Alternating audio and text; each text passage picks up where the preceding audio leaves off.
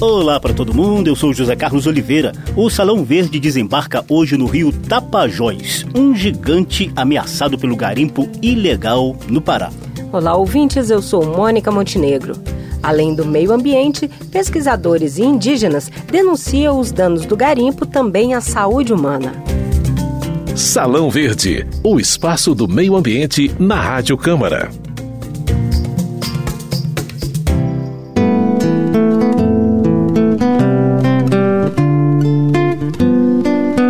Homenagear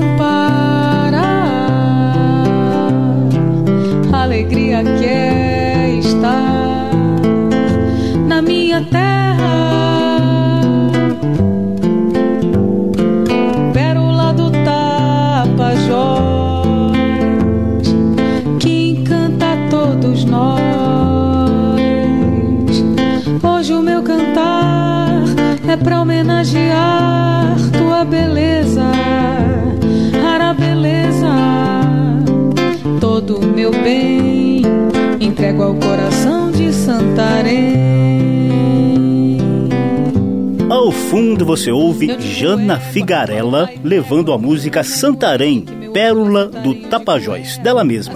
Realmente, Santarém é o maior centro urbano, comercial e turístico do oeste do Pará.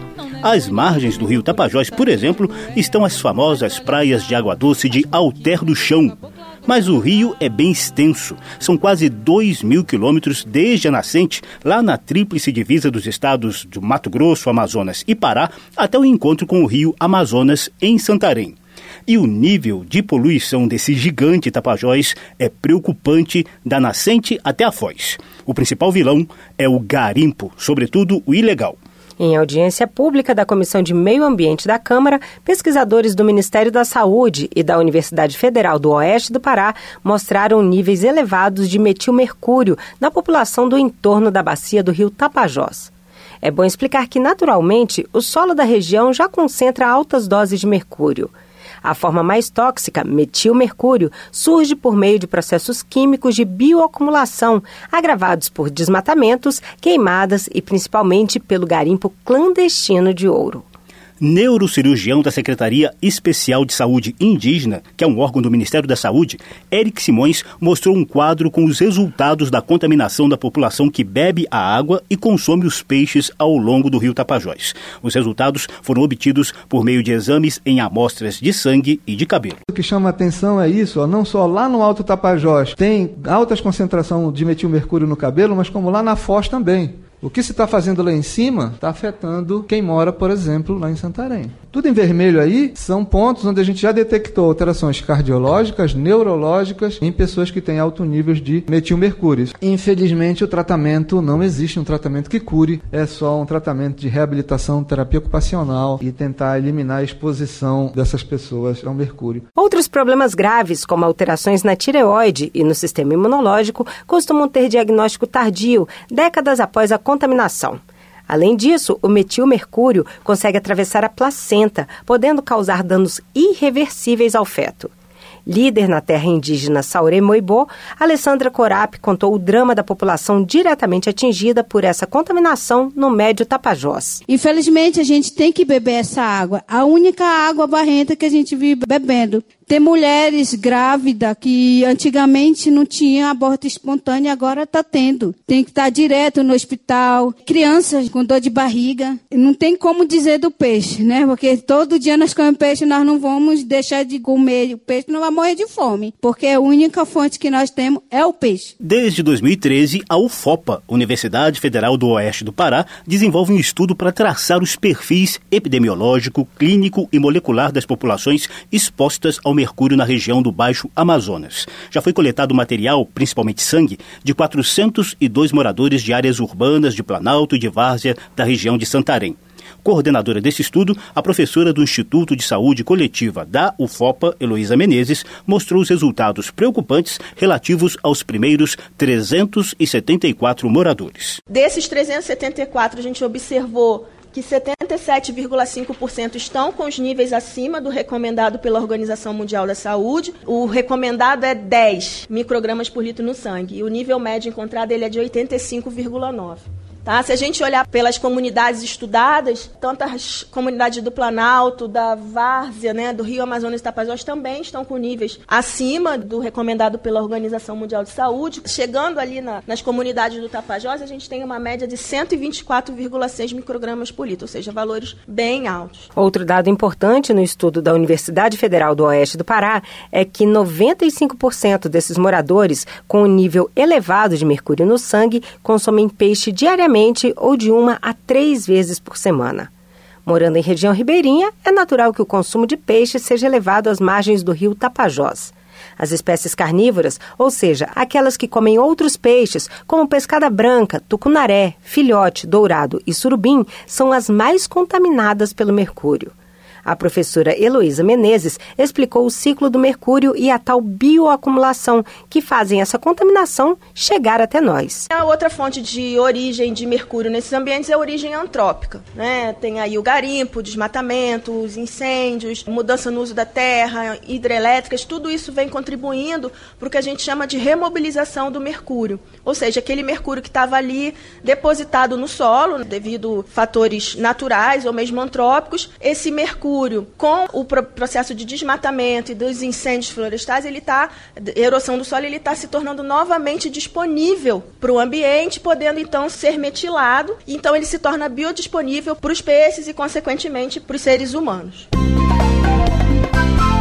Quanto ao meio ambiente, o poder devastador do garimpo já é bem conhecido assoreamento e deslocamento de rios, contaminação de solo, ar e água por mercúrio e outros metais pesados, escavações profundas, desmatamento, enfim. Basta lembrar do cenário de terra arrasada de Serra Pelada, também no Pará, para a gente ter bem claro na mente o impacto negativo do garimpo. É por isso que essa atividade na mineração precisa de regra, fiscalização e controle para funcionar.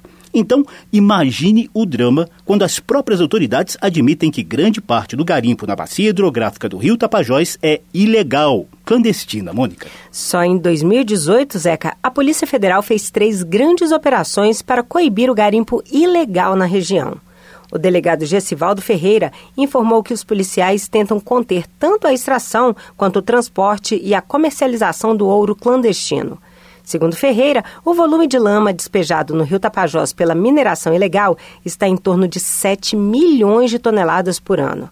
Representante da Agência Nacional de Mineração, Glauber Cossenza admitiu que sem recursos e sem estrutura, a fiscalização da agência é falha. Hoje em dia, no Tapajós, se libera por áreas licenciadas em torno de 5 toneladas de ouro. Não oficialmente são 30 toneladas. Não se trata de um problema do estado do Pará. A questão do Tapajós ela é uma questão nacional. Em Belém, a Agência Nacional de Mineração conta com apenas 10 fiscais para para atender todo o Pará e o Amapá. Só em Itaituba, uma das maiores cidades às margens do rio Tapajós, mais de 18 mil pedidos de permissão de lavra garimpeira aguardam análise da agência. E o que dizem os deputados que acompanharam essa audiência pública na Comissão de Meio Ambiente da Câmara? A deputada Joênia Wapchana, da Rede de Roraima, citou outros casos de garimpo clandestino e grave contaminação em terras indígenas, como a dos Yanomami, por exemplo. É uma preocupação legítima dos povos indígenas, tanto no Pará, mas nós também temos a situação lá em Roraima. Roraima a gente tem visto o tanto que está crescendo, os impactos, não somente ao meio ambiente, não somente relacionado à terra, mas também essa preocupação de afetar a saúde humana. Acho que foi o ano passado que nós tomamos conhecimento de um estudo da Fiocruz que apontava mercúrio no sangue do povo indígena Yanomami. A contaminação da água no rio Uraricoera, rio Mucajaí, que são rios que águas que não ficam paradas, que correm, que tem peixes, peixes que são vendidos e que são consumidos não só por indígenas, mas por não indígenas também. Organizador do debate na Comissão de Meio Ambiente, o deputado Nilton Tato, do PT de São Paulo, criticou o IBAMA e a FUNAI, que foram convidados para audiência pública, mas não enviaram representantes. Não é uma situação isolada,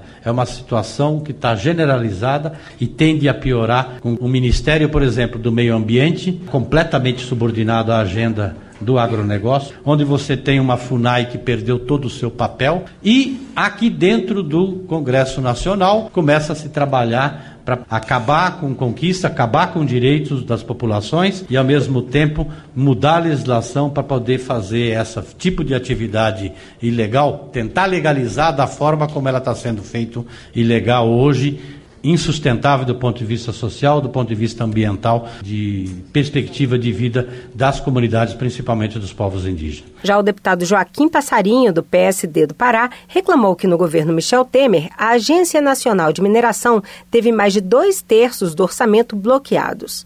Para Passarinho, parte da solução dos problemas na bacia hidrográfica do rio Tapajós está na reestruturação da agência e no rigor da fiscalização. Como é que eu posso falar em regularização? Como é que eu posso falar em fiscalização se mais de dois terços do recurso são bloqueados durante o ano? Na agência que foi criada, não tem estrutura, não tem carro, não tem avião, não tem, não tem diária, não tem funcionário, não tem concurso há anos e anos e você acaba tendo o garimpo ilegal. E a pior coisa para contaminar e para poluir é a ilegalidade. Ou nós temos estrutura, ou nós damos estrutura para essa Agência Nacional de Mineração para que ela chegue lá próximo e ela possa licenciar quem possa ser licenciado, cobrar ter o CPF ou CNPJ de quem está fazendo a garimpagem e poder cobrar isso. De imediato, os pesquisadores do Ministério da Saúde e da Universidade Federal do Oeste do Pará, que participaram da audiência pública na Câmara dos Deputados, defenderam o monitoramento clínico e laboratorial das populações submetidas à contaminação de mercúrio. Para eles, trata-se de urgência sanitária. Nada se compara à alegria que é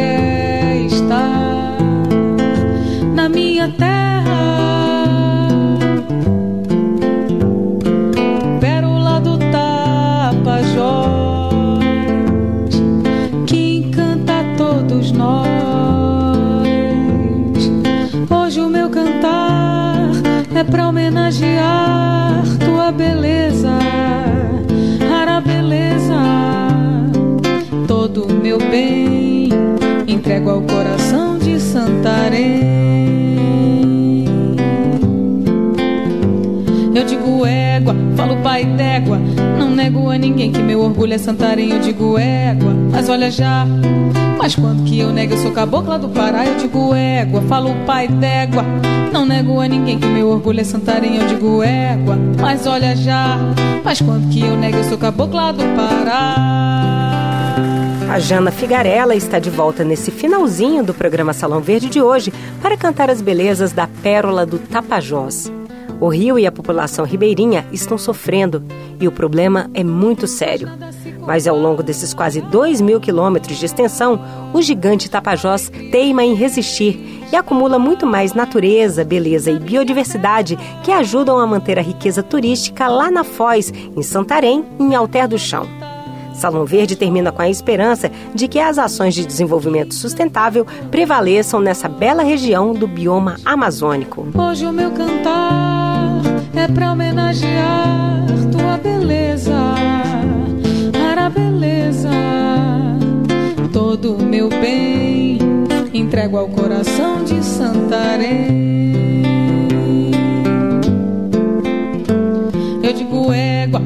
Pai d'égua.